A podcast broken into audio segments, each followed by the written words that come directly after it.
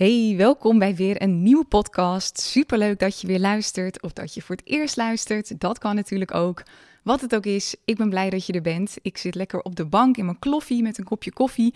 Het is zondagochtend op dit moment. Tristan is met vrienden in Londen. Ik ga straks naar een vriendin op een verjaardag en ik werd vanochtend wakker meteen met inspiratie. En ik weet niet of je dat herkent, maar soms heb ik zoiets van: oh, dit kan gewoon wachten tot morgen. Of gewoon tot een later moment. Maar nu had ik zoiets van: nee, dit moet ik meteen met de wereld delen. Ik voelde het ook meteen. En ik weet niet wat het is, maar de afgelopen tijd zijn mijn uh, weken zijn een beetje gekkig ingedeeld of zo. Voorheen had ik altijd best wel een strenge regel dat in het weekend deed ik gewoon geen werk. Maar de laatste tijd heb ik best wel veel dingen tussen um, door de weeks ook. En dan ben ik door de weeks even niet aan het werk. Of dan neem ik gewoon spontaan een middag vrij. En dan ben ik in het weekend weer eventjes aan het werk. En dat doe ik vooral als Tristan dan niet thuis is. Dus uh, uh, mijn weken die zien er een beetje gekkig uit of zo de laatste tijd. Maar het is ook wel lekker. Want weet je, je kunt niet altijd bepalen wanneer je in een bepaalde flow staat bent. En Voorheen had ik dat meer gekaderd voor mezelf. En dat werkte toen ook echt heel goed voor me. Dat was echt fijn in die fase. Maar nu merk ik dat ik weer zoveel ruimte heb in mijn agenda, zoveel flexibiliteit, dat, uh, nou ja, dat ik wat vaker mezelf het ook toesta om, uh, uh, om door de week lekker vrij te nemen, in het weekend juist lekker te werken. Dus het gaat een beetje door elkaar heen. Hey, voordat ik erin duik, even twee dingen. Ik wil eerst eventjes iedereen bedanken die een referentie heeft gegeven de afgelopen weken. Het is echt superveel gebeurd sinds ik heb uitgelegd in alle podcast hoe je een referentie geeft. heb ik veel meer referenties ge gekregen. Op dit moment staat de teller op 198, gemiddeld een 4,9. Dus bijna 200. Wie helpt me om die 200 te krijgen? Dat zou super fijn zijn. Maar mega bedankt daarvoor. En ook, ja, nogmaals welkom voor alle nieuwe luisteraars. Ik heb laatst mijn podcast gedeeld in een comment bij Celine Charlotte. Ik ga binnenkort haar ook interviewen in de podcast. Dat staat gepland op 17 februari. En nou, sindsdien zijn er echt superveel luisteraars bijgekomen. Dus uh, dat is helemaal leuk voor je beeldvorming. Voorheen had ik meestal 200 luisteraars binnen twee dagen. En nu zit het op 400 gemiddeld. Dus dat is echt in één keer is er een mega boost uh, gekomen. Maar goed, dat is niet het onderwerp van deze podcast. Waar ik het met je over wil hebben is hoe het kan dat je vaak heel goed iets kunt weten en zelfs ook volledig begrijpen waarom je iets doet of waarom je iets voelt of iets dergelijks. En dat je er dan toch niet naar handelt. Dus even een simpel voorbeeld. Je weet bijvoorbeeld echt dat je mega potentie in je hebt zitten. Je weet dat je meer dan goed genoeg bent in je vak. Je weet ook dat je zichtbaar moet zijn om klanten aan te trekken. En toch doe je het niet. Toch ben je niet zichtbaar of totaal niet consistent of maar heel weinig. Toch zit je in een sales call. Je weet dat je iemand kunt helpen. Je weet dat je een aanbod zou moeten doen en je doet het niet. Je hele keel knijpt samen op dat moment of je schiet volledig in je hoofd op dat moment en dan kun je dus exact weten wat er gebeurt en er toch niet naar handelen. En dit is echt een probleem. Een probleem, dat klinkt tot zo vreselijk, een uitdaging waar heel veel ondernemers last van hebben. Ze weten het, ze begrijpen het en toch voelen ze het niet en ze handelen er niet naar. Dus daar wil ik het vandaag met je over hebben. En ik wil dit even uitleggen aan de hand van een persoonlijk verhaal, aan de hand van een voorbeeld van mezelf, wat elke keer als ik dat gebruik, dan merk ik dat mensen het gewoon heel goed begrijpen. Ik ga dat ook een beetje uh, verhalend ga ik dat vertellen, om je echt even mee te nemen ook in het gevoel wat er dan bij hoort en nou ja, het hopelijk nog duidelijker over te kunnen brengen. Een paar weken geleden bevond ik me in een situatie waarin opeens, echt in een split second, het zweet me uitbrak. Ik voelde het echt overal. Echt tot in mijn tenen, mijn oksels. Het, het kwam overal er doorheen zetten, mijn hele lichaam. Ik voelde het bloed naar mijn hoofd stromen en mijn ademhaling voelde ik versnellen en ook heel zwaar worden. En dit gebeurde toen ik een paar weken geleden in de auto zat met Tristan. We reden van Almere naar Amsterdam. We waren namelijk onderweg naar de bios in Amsterdam. We gingen naar de bios in Amsterdam Noord, want uh, we wilden Avatar kijken, The Way of Water.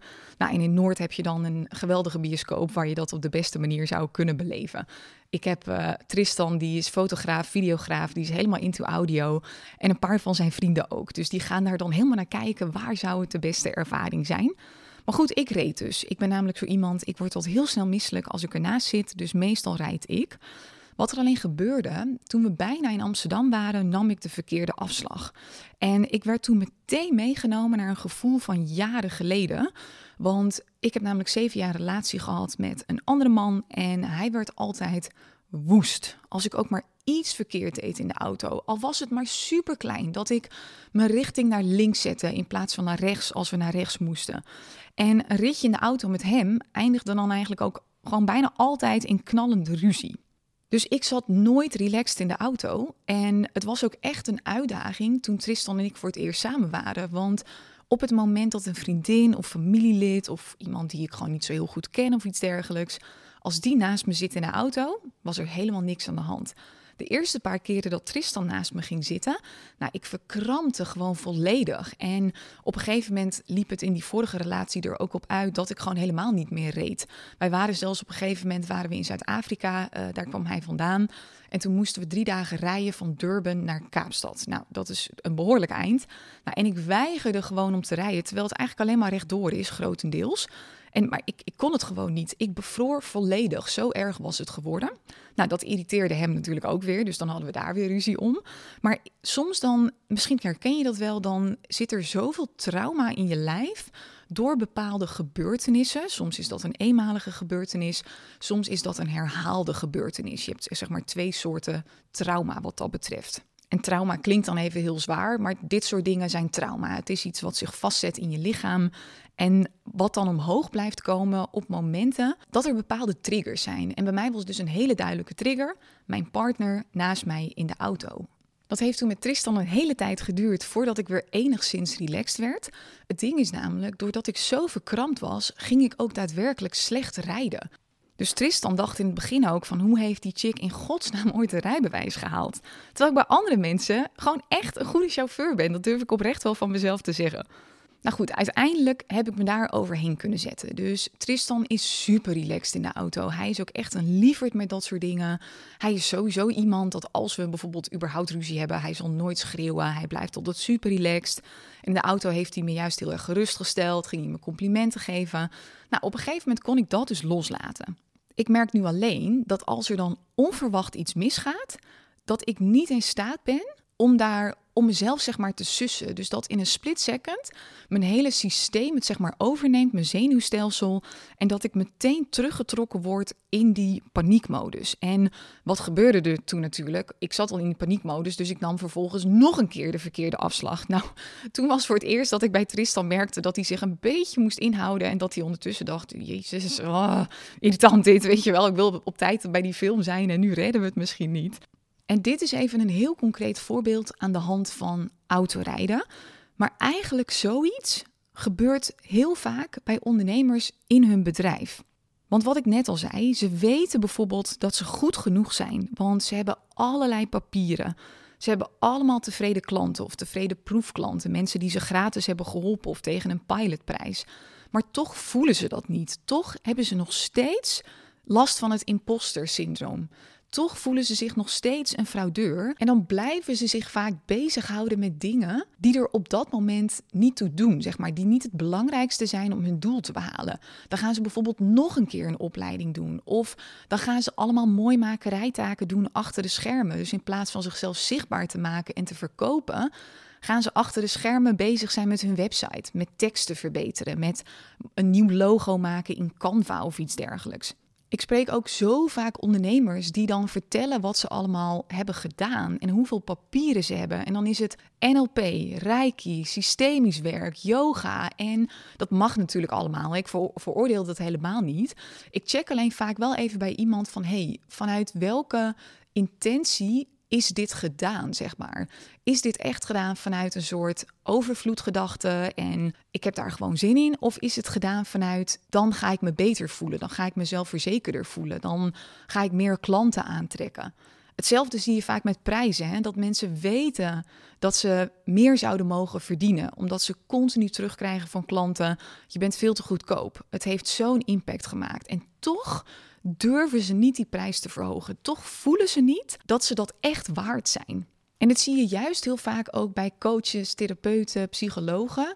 Mensen die exact begrijpen hoe het allemaal werkt. Dus hoe onze hersenen werken. Ze weten precies dat al dit soort stemmen, dat het een overlevingssysteem is. Dat het vaak getriggerd is door situaties die vroeger een keer zijn gebeurd.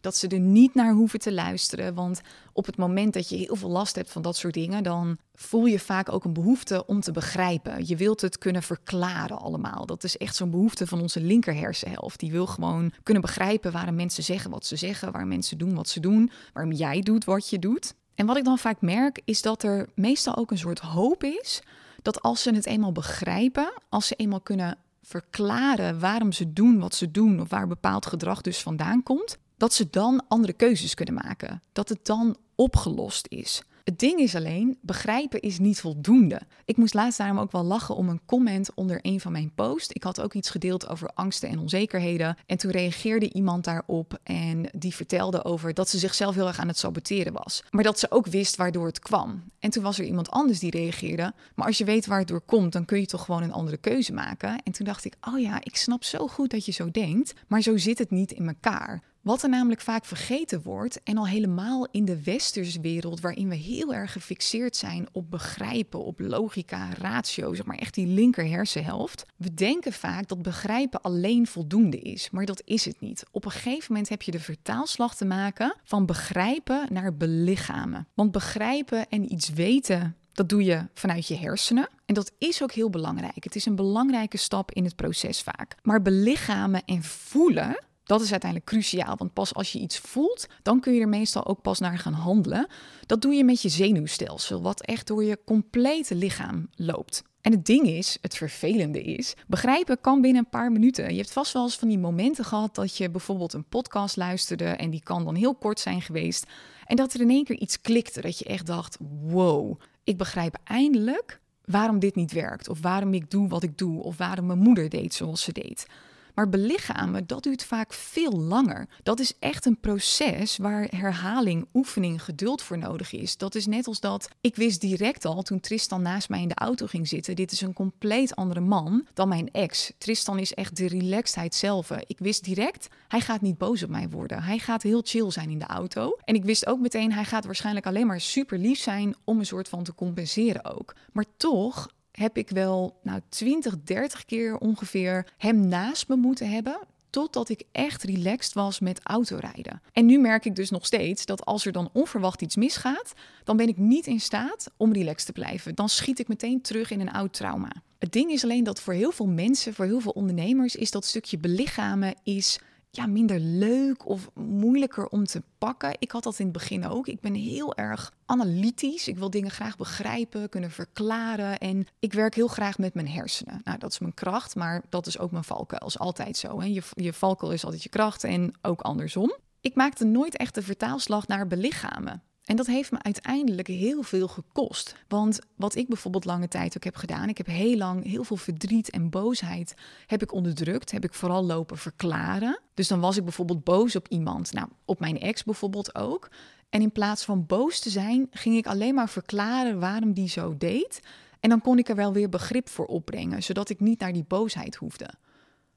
En dat is ergens heel fijn. Dat kan je vaak heel erg helpen om milder naar een situatie te kijken vanuit meer compassie. Maar het is soms ook nodig om gewoon boos te zijn om gewoon wel even in die slachtofferrol te zitten. Gewoon de boosheid naar boven te laten komen, het verdriet naar boven te laten komen. Want iets kan pas ook belichaamd worden op het moment dat het gevoel wat erbij hoort daadwerkelijk is gevoeld en niet onderdrukt. Pas dan kan het uit je systeem in plaats van dat het erin blijft zitten en dat het een soort van bal is die je de hele tijd onder water drukt en dan de hele tijd omhoog popt als er ook maar een kleine trigger is. En het feit dat heel veel ondernemers niet dat stukje goed oppakken, dat resulteert vaak in twee dingen. Eén, dan zijn het heel vaak mensen die echt op een berg met waardevolle kennis zitten. En dat kunnen ze vaak heel goed doorgeven aan hun klanten. Dus ze zeggen ook niet voor niets: you teach best what you need to learn yourself the most. Dus je ziet heel veel confidence coaches, dus zelfvertrouwen coaches, die dan anderen teachen over zelfvertrouwen, maar die zelf het vooral heel goed begrijpen allemaal, maar die het stukje belichamen nog niet voldoende hebben doorgevoerd als het ware, waardoor ze het allemaal heel goed weten, kunnen teachen, maar zelf eigenlijk continu wel een soort van knagend gevoel hebben van shit. Ik lever zelf eigenlijk ook niet naar. Dus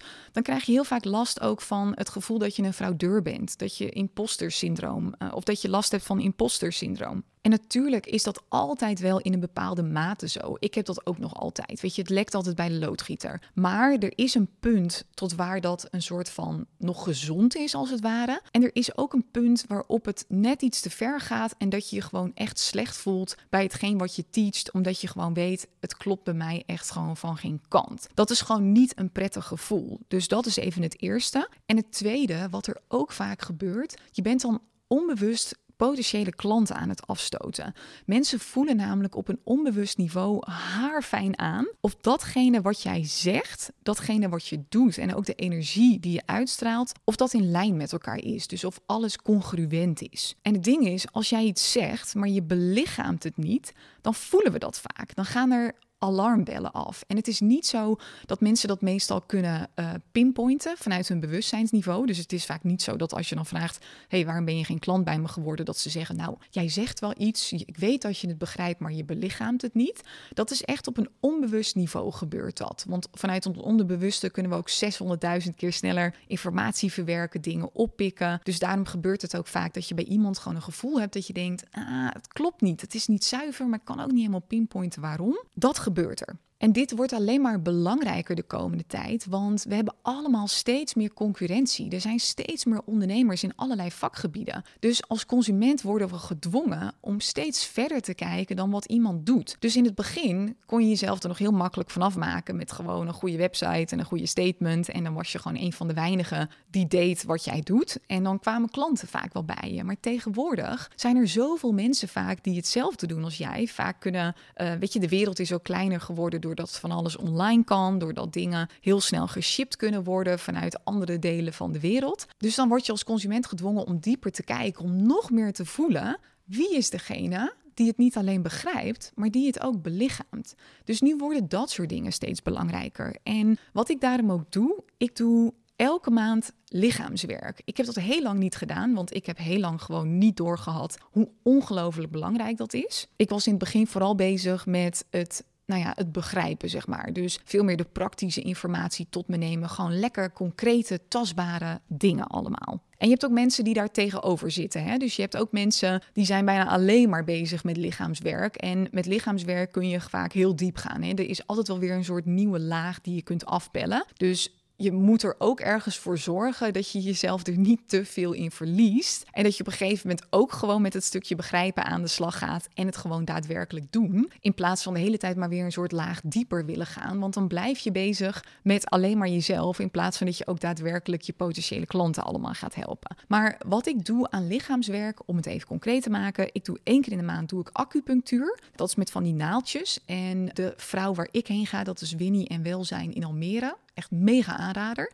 Zij doet ook meer dan dat. Dus zij werkt ook met cupping en ze doet ook iets met een, ja, een soort ijzeren dingetje. Dat zet ze dan tegen me aan. Of ze doet even met, me, met haar vingers tegen me aan en dan moet ze heel vaak boeren. Dus dan uh, gaat er bepaalde energie uit mij. En ze haalt eigenlijk mijn energie weer in balans. Nou, dat werkt voor mij echt fantastisch. Ik voel me daardoor vaak beter. Ik heb ook minder last van bepaalde fysieke klachten. Maar ik voel me ook gewoon over het algemeen relaxter, gelukkiger, meer in control als het ware. Wat ik ook minimaal één keer per maand doe, is nijtherapie. Dat is met zo'n biotensor. Daar heb ik op Instagram wel eens wat over gedeeld. En dat haalt ook vanuit je lichaam, haalt dat bepaalde blokkades weg. En daarbij is het stukje begrijpen weer wat minder relevant. Dat vind ik dan als iemand die heel erg gefocust is op het stukje begrijpen, vind ik het enige frustrerender soms aan. Dat we aan de hand van die biotensor gaan we meteen super diep. We halen meteen allerlei blokkades weg. En dat voel ik ook direct. Dus ik had een of andere blokkade zitten op het schrijven van blogs. Ik deed dat gewoon steeds niet. Ik was het steeds aan het uitstellen. En ik was in een best wel duur traject gestapt bij iemand om me daarbij te helpen. Dus ik had ook deadlines en toch deed ik het niet. En pas toen ik met die biotensor aan de slag was gegaan, toen kon ik ineens wel blog schrijven. Nou, en dat heeft dan met iets te maken echt uit mijn jeugd en weet ik veel waar het soms vandaan komt. En dan denk ik echt, hè? Ik snap gewoon niet hoe dit gelinkt is aan elkaar. Dus het is soms een beetje uh, niet zo bevredigend, zeg maar, voor mijn linker hersenhelft. Maar dat hoeft ook niet altijd. Weet je, soms mag je gewoon dingen uh, verwerken en dan hoef je het niet eens ook te begrijpen. Het is fijn als je dat wel doet. En op een gegeven moment doe ik dat vaak ook wel. Maar in het begin ben ik vaak alleen maar een soort mindblown. En denk ik, hè, hoe kan dit nou werken? is het een soort toverstaf en dat kan toch niet? En toch werkt het. Iets anders wat ik ook vaak doe, dit is verwerkt in de Business Boost Academy en dit heb ik heel vaak gedaan op live dagen, is ademwerk. En heel eerlijk, daar had ik in het begin echt een vet oordeel op, want ik dacht altijd, oké, ademwerk, ja, wat de fuck heb je daar nou aan? Dan ga je dus een beetje zitten ademen. Dat kan toch iedereen wel? Maar het is echt een magisch iets. Het is heel bijzonder. Je gaat door middel van adem en dat doe je op een bepaalde manier. En er zijn verschillende dingen die je kunt doen om bepaalde dieptes zeg maar in te gaan. Ga je echt naar een soort andere wereld. Je blijft wel gewoon in control hoor. Het is niet dat je in één keer helemaal bewustzijn verliest of zo. Maar je komt in zo'n staat van zijn die ik echt nou, ik heb dat nog nooit meegemaakt. Ik word er zelf altijd een beetje high van ook. Eh, er wordt wel eens gezegd ook dat breathwork, dat je daarmee het dichtst bij een soort LSD-trip komt of zo. Ik ben zelf wat helemaal dat ik denk, wow, ik, ik ben echt gewoon helemaal high on life. En vanuit breathwork kun je dus ook heel goed dingen belichamen. Kun je dingen loslaten wat zich vastgezet heeft in je lichaam. En wat jou dus nog steeds in het dagelijks leven kan belemmeren. En dit doen we dus elke maand in de BBA. En nu hebben we aanstaande vrijdag, 10 februari, van 11 tot 12 is er ook een breathwork sessie. Jiska van den Brink gaat het deze keer verzorgen. Zij heeft ook bij mij de BBA gedaan en zij is hier gewoon mega goed in. En toen zei ik tegen haar, want we waren vorige week even aan het bellen. Ik zei: Hey, waarom zetten we dit niet open voor ook gewoon andere mensen. Mensen die niet in de BBA zitten. Want je kunt het gewoon lekker thuis volgen. En het maakt voor haar niet zoveel uit of er nou 20 mensen in zitten of 200. Dus we zeiden, weet je wat, we gaan dit openzetten. Ik zat al met dit idee ook voor een podcast. Dus ik dacht, hé, hey, dan kan ik heel mooi uh, dat aanbod ook doen vanuit de podcast. Als ik dit verhaal vertel over dat stukje begrijpen en belichamen. Dus ik wil je daarvoor uitnodigen. Je bent van harte welkom om erbij te zijn. Je hoeft nog nooit eerder breathwork te hebben gedaan. Jiska gaat alles tot helemaal in detail uitleggen. Het is ook gewoon veilig. Wat ik al zei, je verliest niet opeens de controle of iets dergelijks. Je gaat op een bepaalde manier ademen. En je kunt het ook wel even googlen wat de voordelen allemaal zijn. Maar je gaat daardoor dingen loslaten. Het is echt heel bijzonder. Ik weet niet, iedereen die ook meedoet, elke keer hoor ik ook weer van wow, dit was echt heel anders dan ik had verwacht. Dit is echt super bijzonder. Dus we hebben het super laagdrempelig gemaakt. Voor 57 ex-BTW kun je vrijdag meedoen. Dus dat is vrijdag 10 februari van 11 tot 12. Jiska gaat eerst alles uitleggen en uiteindelijk zullen we iets van 30, 40 minuten breathwork doen. En dan is er op het einde nog even een, nou ja, dat iedereen kan delen hoe het was voor hem of haar. Super tof natuurlijk als je er live bij kunt zijn, maar dat hoeft niet. Je krijgt namelijk achteraf een opname, die is onbeperkt beschikbaar. Kun je gewoon in je eigen tijd doen. Ik ben er zelf natuurlijk ook bij. Ik doe ook mee. Uh, ik ben er ook om eventuele vragen en zo te beantwoorden. Dus we doen het echt samen wat dat betreft. En mocht je eerst nog eventjes bij Jiska willen kijken van wie is die Jiska? Jiska is van Mindlove, dus je kunt haar vinden onder Mindlove op Instagram. Of eventjes Jiska van den Brink op Google intikken. Dan vind je ook allerlei informatie over haar. Mocht je benieuwd zijn, ga dan naar tinekezwart.com slash lichaam. En dan word je meteen gebracht naar de pagina met de informatie waar je ook jouw ticket kunt kopen. Of ga even naar de show notes, dan kun je direct op de link klikken. En mocht je dit na 10 februari beluisteren, super jammer. Maar dan houd het gewoon even in de gaten. Volg me op Instagram of schrijf je in voor de nieuwsbrief. Ik ben namelijk wel van plan om de komende tijd iets meer te doen met dat stukje belichamen en mensen ook te helpen om op een laagdrempelige manier daarmee kennis te maken. Ik heb namelijk zelf heel veel klanten ook of oud-klanten die iets met lichaamswerk doen namelijk. Dus ik ben van plan om wat meerdere initiatieven te nemen op dat gebied en mensen er ook vooral laagdrempelig mee te laten kennismaken. Dus houd dan even mijn website in de gaten of mijn Instagram, Tineke-zwart, want er komt vast binnenkort weer iets voorbij. Hey, super bedankt voor het luisteren. Ik hoop dat dit je, nou ja, in eerste instantie helpt met het stukje uh, begrijpen weer. Maar dat je er ook echt iets mee gaat doen om de vertaalslag te kunnen maken van begrijpen naar belichamen.